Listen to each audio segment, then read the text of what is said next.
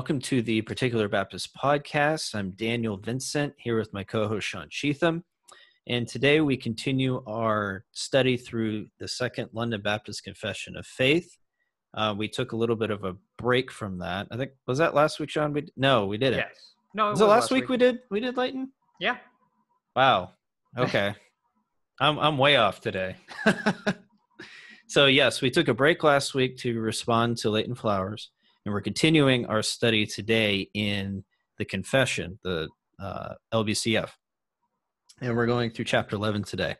Um, one thing I wanted to note um, is we are on YouTube, as we noted before. Please subscribe to our channel. It's called The Particular Baptist. Please subscribe to get the latest uh, updates on our videos. Uh, we're also starting to post them after we post on the YouTube channel uh, to the Facebook page. Um, but you know, if you want to get alerted on the latest videos, please subscribe to our YouTube channel. And with that, Sean, I will turn it over to you to introduce our topic in chapter 11 today. All right. So, chapter 11 is on justification. And honestly, this is probably one of the more important chapters in the confession. Uh, the whole reason the Protestant Reformation started was over an issue in regards to justification. And a lot of people today might be like, oh, well, okay, so the Protestants and Roman Catholics thought it was an important idea to argue about, but what is it really? Does it really have that? Is it really an important thing for us to worry about today when there's so much else going on? And uh, I do think it is very important. Um, Paul in Galatians tells us, but if we or an angel, this is Galatians uh, 1, 8, verses 8 through 9 but even if we or an angel from heaven preach any other gospel to you than what we have preached to you, let him be accursed. As we have said before, so now I say again if anyone preaches any other gospel to you than what you have received, let him be accursed. And then Paul goes on in the rest of his letter to talk about justification. The issue he was worried about uh, creating a different gospel was justification. And he made sure to clarify justification is by faith and not by works. So uh, this is a very important chapter, and we want to get justification right. It was important enough for the Apostle Paul to give out this warning. Yeah, that's exactly right. This really goes to the core of what we believe as Christians. This is a gospel issue. Uh, this is not an issue that we can um, disagree on as Christians or uh, disagree on at all. We have to have this right, or we will have an incorrect gospel. Um, so with that, we'll dive into paragraph one. And this paragraph lays out what justification is. It basically gives a formal definition. It says, To those whom God effectual, effectually calleth, he also freely justifieth, not by infusing righteousness into them, but by pardoning their sins and by accounting and accepting their persons as righteous, not for anything wrought in them or done by them, but for Christ's sake alone, not by imputing faith itself, the act of believing, or any other evangelical obedience to them as their righteousness, but by imputing Christ's active obedience unto the whole law and passive obedience in his death for their whole and sole righteousness by receiving and resting on him in his righteousness by faith, which faith they have not of themselves. It is the gift of God. So they really lay out in great detail one, what justification is and what it is not. And here, what they are saying is that justification means that we are accounted as righteous in God's sight by faith in Jesus Christ. And what that means to be accounted is that uh, our account of actions or deeds that are done, good or bad, are imputed by Christ's righteousness. Those acts that he did living in accordance with God's law perfectly and accrediting them to us through faith as if we had done them ourselves. So thereby God can look at us and, and say, Yes, you have kept my law. It's as if you've kept my law. And so our standing before God is no longer guilty, but it is uh, now not guilty. And God can let us into his kingdom justly and forgive us on the basis of his law being satisfied. And this is done on, on two fronts. We don't just see this with Christ, what we call Christ's active obedience, where he kept the law actively. Uh, but we see this in his passive obedience, where Christ satisfied uh, God's wrath. He paid for our sins on the cross, and that is imputed to us in the sense that uh, that it's as if we have satisfied the punishment for sin as well. So God can truly forgive us and truly uh, accept us as not guilty into His kingdom, because the Scripture says that no one can see God and live because of our sin.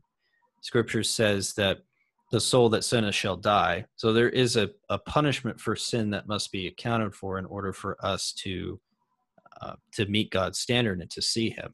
So this allows God to be just and allows us to uh, not have to actually have kept the whole law ourselves, um, but it, it it means that God is not compromising His nature either. Exactly. Yeah. God is just and he has to accomplish justice. If he were to merely pass over sin and just forgive it, would we would we we say he's just if someone commits murder and God was to be, yeah, you know, it doesn't matter. That would be evil. That would be wicked. Uh, so God must maintain his justice. Uh, and it's also important to emphasize that this is an alien righteousness. It's right. not a righteousness of our own many people today might have an issue understanding that, saying that, oh, well, th- don't we need to be right uh, and righteous uh, to be right with God? And the answer is no in terms of salvation, actually. And I want to read a little bit from uh, Paul writing to the Philippians here. He he starts off in chapter three talking about how he would have reason to boast that he was Hebrew of the Hebrews. Um, concerning zeal, he was he was persecuting the church, showing his zealousness. Uh, he says in verse six, concerning the righteousness which is in the law, blameless. But then in verse seven, he goes on, but what these things were gained to me, these I have counted loss for Christ. Yet indeed, I also count all things loss for the excellence of the knowledge of Christ Jesus my Lord for whom I have suffered the loss of all things and count them as rubbish, that I may gain Christ, and be found in him, not having my own righteousness, which is from the law, but with that which is through faith in Christ, the righteousness which is from God by faith, that I may know him and the power of his resurrection and the fellowship of his sufferings, being comforted to his death, sorry, conformed to his death, if by any means I may attain to the resurrection from the dead. So in Paul's mind, he doesn't want his own righteousness. Obviously, he would want to be righteousness in the sense be righteous in the sense that it's good, but he's not looking for his own righteousness. He wants an alien righteousness, one that comes from God through faith, so that he might attain the resurrection of the dead. If you're pursuing a righteousness that's your own and looking to that, you will not attain a resurrection to the resurrection from the dead. Right, and we and that goes back to ensuring that we have a proper proper anthropology. Mm. Uh, because if Paul didn't believe that he was really as bad as he could have been, there's no reason to say that my works are rubbish. At least some of them would be acceptable, right? Logically speaking. Mm-hmm. If I believe that I'm not as bad as I really could be in terms of uh, total depravity. And we see that in Romans chapter 3, verse 9 Paul says, What then? Are we Jews any better off? No, not at all, for we have already charged that all, both Jews and Greeks, are under sin. As it is written, None is righteous, no, not one. No one understands, no one seeks for God. All have turned aside, together they have become worthless. No one does good, not even one. Their throat is an open grave. They use their tongues to deceive. The venom of asps is under their lips. Their mouth is full of curses and bitterness. Their feet are swift to shed blood, and their paths are ruin and misery.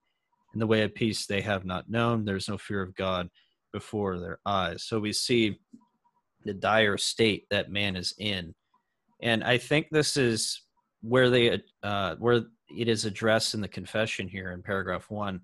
They're very careful to distinguish between what imputed righteousness is and infused righteousness. Um, they're not saying that we actually become righteous inherently as if our nature somehow meets the the requirement that God has laid out in his law but that it is it is an imputed righteousness and we are treated as if we have kept the whole law so there's a big difference there the catholic church believes that we have an, uh, in infused righteousness, uh, while the reformers, Martin Luther believed in imputed righteousness. Very different, and that's an important distinction that needs to be made. Yes, exactly. Um, I don't think I have anything else in the first paragraph. Did you have anything else, Dan? No, no, we can move on to paragraph two. All right. I'll uh, read paragraph two. Sounds good. Faith, thus receiving and resting on Christ and his righteousness, is the alone instrument of justification. Yet it is not alone in the person justified, but is ever accompanied with all other saving graces, and is no dead faith, but worketh by love. So, this is very important because it goes into what type of faith it is that um, a justified person will have. Not that faith plus works justified you, but that this kind of faith is the faith that justifies, the faith that is accompanied by works. And James uh, says this in his uh, epistle, saying, essentially, uh, I will show you my faith by my works. And uh, talking about faith without works being dead, um, how how can that faith save a person? Right. And, and that's, and ironically, Catholics like to use this verse to say that we are somehow justified, meaning we are saved by our works um, and not by faith alone. Uh, and we know that they take that verse out of context or that passage out of context. I'm looking for Mark 115, which hints at this to some extent. Um, and basically, what they're saying is, yes, it's not alone. It's not just a, a blind faith that just says, "Yeah, I acknowledge Jesus, you know, is, is God. I believe that He died on the cross." Uh, James also says that the demons believe Je- who Jesus is and they tremble, but they're not saved. So it's a faith that is accompanied by repentance. And we see this in Mark 1:15, where Jesus begins his ministry. He's he went around preaching, verse 15, and saying, "The time is fulfilled; the kingdom of God is at hand. Repent and believe in the gospel." So there, not only is, even though faith is the instrument by which the imputed righteousness of Christ, salvation, justification comes, it is not alone in the sense that you cannot uh, turn from your old lifestyle and be truly saved. That doesn't mean we're going to be perfect, as we'll see Mhm. here later on, but it means that there will be a, a shift, a changing of the mind. You know, the Greek word for repentance, metanoia, to Mhm. turn to change the mind, to turn away from that which is evil and turning to that which is good. It's a turning away from how I used to live and a turning to Christ and an embracing of the gospel. So while repentance and faith are not the same act, they go hand in hand. You cannot have one without the other. Exactly. Or at least saving faith you can't have with repentance. And that looking at it from a purely human perspective, if you're if someone's coming to you and saying, "Yeah, I believe in Jesus, but I don't feel the need to follow him or obey him. Uh, I can do whatever I want." I would have to begin to question whether or not you truly believe in Jesus.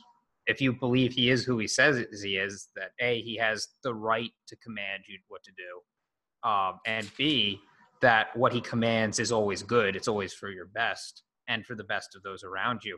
Why would you not at least even try to obey him? And as Dan mentioned, we're not perfect. We we fail all the time. I'm not saying that we would expect it to be perfect, but I would expect for someone who says that they believe in Jesus to at least be making an attempt to follow him. There's no reason not to.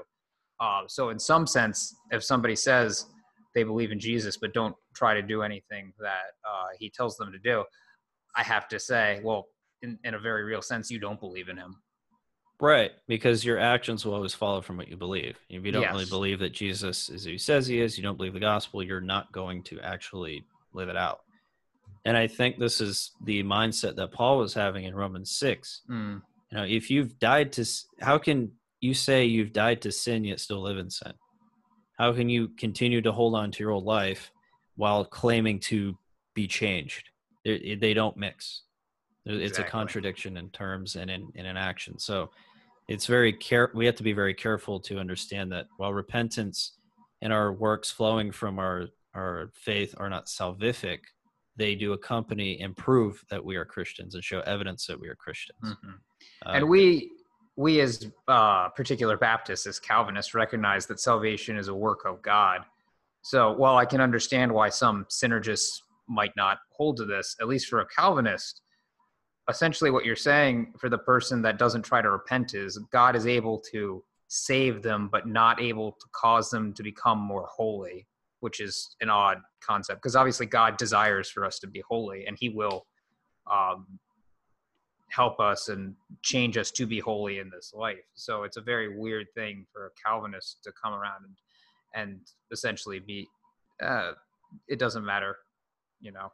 God can God has saved me. It's all good. It's like no, God did save you, but He also did save you for the purpose of becoming holy. And now you're saying essentially He's going to fail at that. Or yeah, and, that, and that's so. kind of the trap of the the anti lordship salvation crowd. Mm-hmm. You know, in the I, I think you see that in the IFB movement, Independent Fundamental Baptists, this push against repentance as if it's a work. And we're not, mm-hmm. we don't mm-hmm. say that. If you believe that repentance is a gift of God, that's not a problem.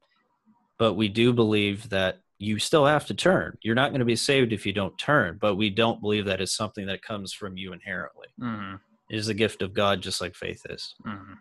But you have to turn from your sins. If you're going to live consistently with scripture and live consistently in light of uh, the the holy god you claim to serve you have to show evidence of that first john makes that clear too that's basically a book written to show whether you're a christian or not you know we know we have come uh, first john 2 3 i think it is we know we've come to know him if we keep his commandments if we obey god that is evidence that we have come to know him we can know that we have come to know him so yeah it's very important Yes. Works do not save, but they will evidence our true faith in Christ. Yep, yep. All right. Paragraph three. Uh, let's see here. So we have, scroll down here. There we go.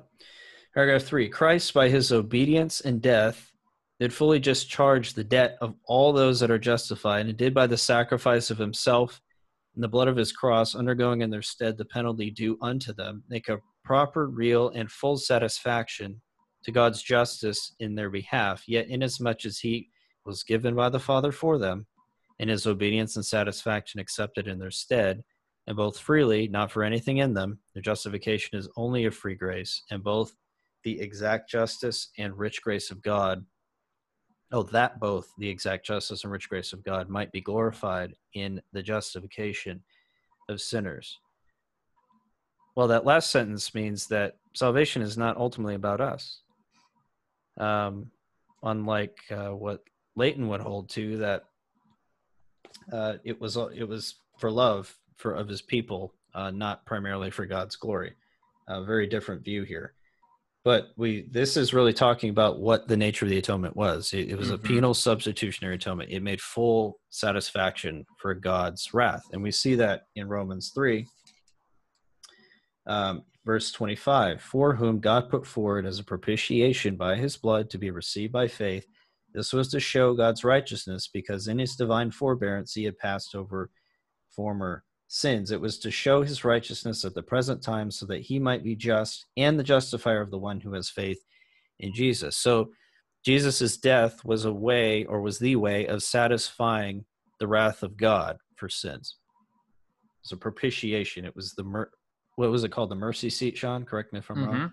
Yep. The mercy seat, where uh, atonement was made for sin. Uh, this is basically a parallel to Old Testament um, to the Old Testament law. Yeah, I do like uh, the language here make a proper, real, and full satisfaction to God's justice in their behalf. I suspect, um, although I did not look into the background of this paragraph, so I might be wrong, that this is supposed to be uh, an explicit denial of the moral governmental uh, theory of atonement, which is essentially saying that God punished Jesus because he needed to have a punishment for sin uh, to show that uh, he was still a just moral ruler of the Good universe. Um, not necessarily that the punishment of Jesus was a one for one punishing for the sins of his people. Uh, it was just a punishment of sin so that God would remain uh, the just ruler of the universe. But here we're getting that this is specifically an atonement for specifically your sins. It's proper, it's real, it's full satisfaction to God's justice on your behalf. Because God, in our sinful state, we are under the wrath of God, and God is perfectly just to deal with that specifically with us. So he makes atonement specifically for our sins. Yeah, that's right. And I that comes out of the word of faith movement. This belief that Jesus um, had to go to hell literally to satisfy the wrath of God and pay for it. I don't know if you've heard of that. I think Joyce Meyer yeah. holds to that. Well, you get some really weird um, interpretations where, like in uh, Second Corinthians five twenty one, where Jesus become became sin on our behalf. They'll right. say that Jesus actually took on a sin nature, which is Ooh. blasphemous. Yes. Oh yeah. That that the Son of God Himself would take on a sin nature is absolutely horrendous. But that's how they. And that goes back to the whole infusion aspect of it, uh, versus imputation.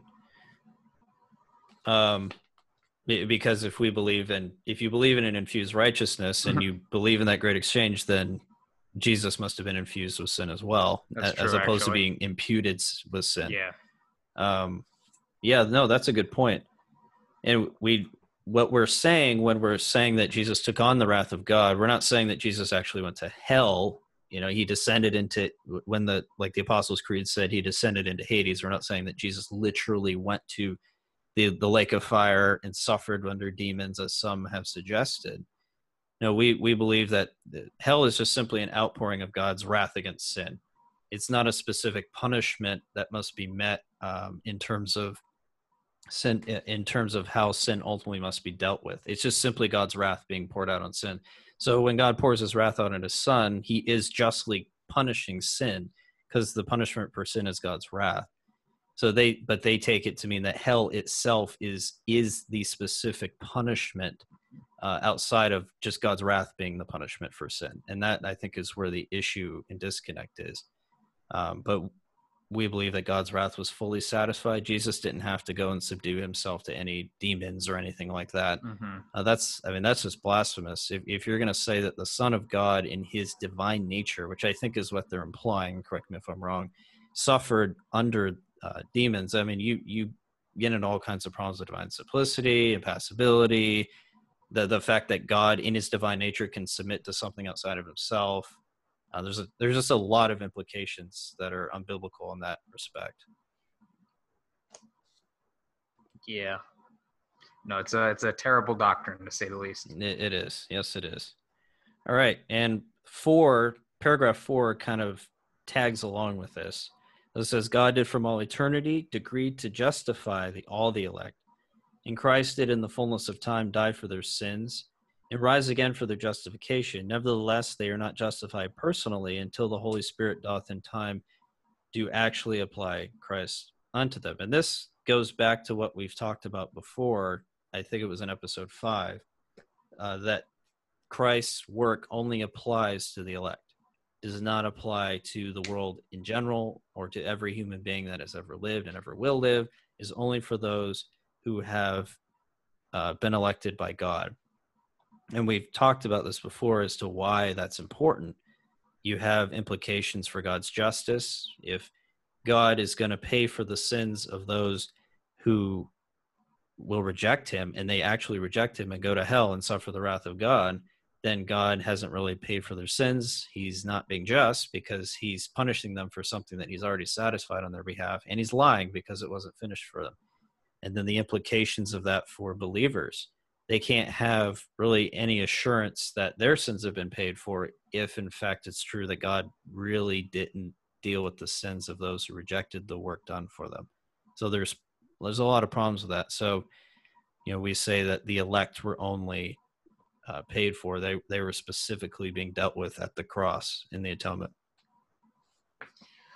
I also would like to point out because we did discuss in the last episode briefly i had heard of one person um, who believed that because you were justified or because you were elect from all eternity, you were saved or justified from all eternity. And here, where the confession is very clearly laying out that justification happens at a point in time. Just mm-hmm. because we might be elect from all eternity doesn't mean that we're justified from all eternity. You are justified when you believe. Um, and it's important to remember that. Not that I think that's a common viewpoint at all, I guess occasionally you will run into it.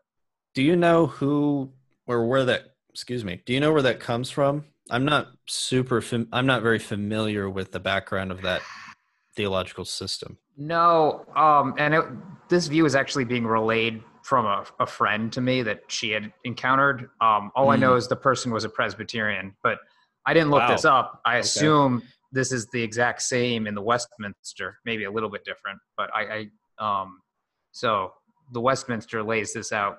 I would assume very clearly too. Uh, I have a hard time imagining that a, a, Presbyterian would be able to believe that. I have to imagine it, it just comes from being a hyper Calvinist and not actually being married to what the scriptures say that you come up with these weird theories. Yeah, okay. That's yeah, I don't know how in the world you would come up with that in light of what Paul talks like with Abraham. He believed God at a point in time and then it was counted him as righteousness, yes. not yeah. not before that. Or um, we we passed from time. death we passed from death into life, or Paul saying, You were children of wrath, but now the, yeah, there's so many passages that would indicate that uh, no, there is a transition spot in time. Right. But um, no, maybe from God's probably from God's perspective, being outside of time, transcendent and infinite, um, that probably doesn't apply. But from yes, in time, we are actually justified at a specific point in time upon our repentance of faith. Uh, that's just the the plain reading of the text. Mm-hmm. You you'd have to do some gymnastics to get around that. Yeah. All right. All right. Paragraph five. Sean, you want to read that? Yeah, sure.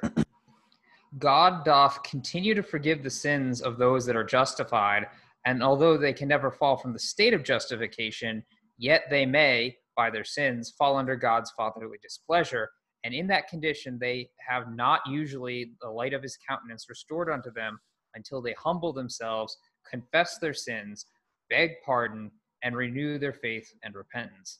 So, this is a very important uh, concept to realize because I think a lot of enemies of those who would believe in justification by faith uh, think that we think that once you believe, you're always in a perfect, well, you in a sense you are in a perfect relation with god but that our relationship almost never changes. And it's important to remember that believers when they sin although they are no longer under the wrath of god in the sense of he would condemn us to hell uh, we do fall under his fatherly displeasure and he will reprimand us. He will chasten us as sons uh, to get back to right. uh, a right relationship in a sense he's not a neglectful father he does uh, help uh, help us to get back onto the right path. So this is this is maintaining that balance uh, so that someone won't go through life being like, oh well, I have faith, so now I'm good. I can do whatever I want again. It's like no, just because if you were to have faith, you would be uh, secure in your salvation doesn't mean that there aren't consequences for your sin and uh, which result in God's fatherly displeasure. Yeah, that's exactly right. And I think that there's two cases that stand out in scripture to that. One is David, Second Samuel 11 with David and Bathsheba, someone who did truly believe in the promises of God, believed by faith, uh, was saved, an Old Testament saint, but fell into egregious sin. He fell into adultery and he murdered somebody. He, he had Uriah killed in battle. So we see that Christians can fall into very serious sin but they won't stay there. David stayed in his state of unrepentance or lack of repentance for a long time. It's probably, I know if you read the story, you know, Bathsheba is pregnant, then she has the baby, and then Nathan comes to him. So probably at least a year before David repented of his sins. So we can Christians can wallow in sin for a long time, but God will not leave them there. There will be growth in holiness. There will be repentance. And Psalm 51 is the evidence of David's deep rooted repentance from his sin and turning back to God. Um, but we we do know that Christians will still sin in this life. Uh, we see this in First John one nine. If we confess our sins, He is faithful and just to forgive us and cleanse us from all unrighteousness. That implies that we still sin, and it's in the present tense. one verse verse eight says that if we say we don't have sin, we we're liars. We're not speaking the truth. So Christians will still struggle with sin, but there's a difference in a Christian sinning frequently, and John MacArthur's talked about this difference in a Christian sinning frequently and practicing sin. Someone who is bent towards sin and, and living according to their sinful nature, and, and a Christian who's struggling with it, and we're growing in our repentance, but still understanding our sin nature is there.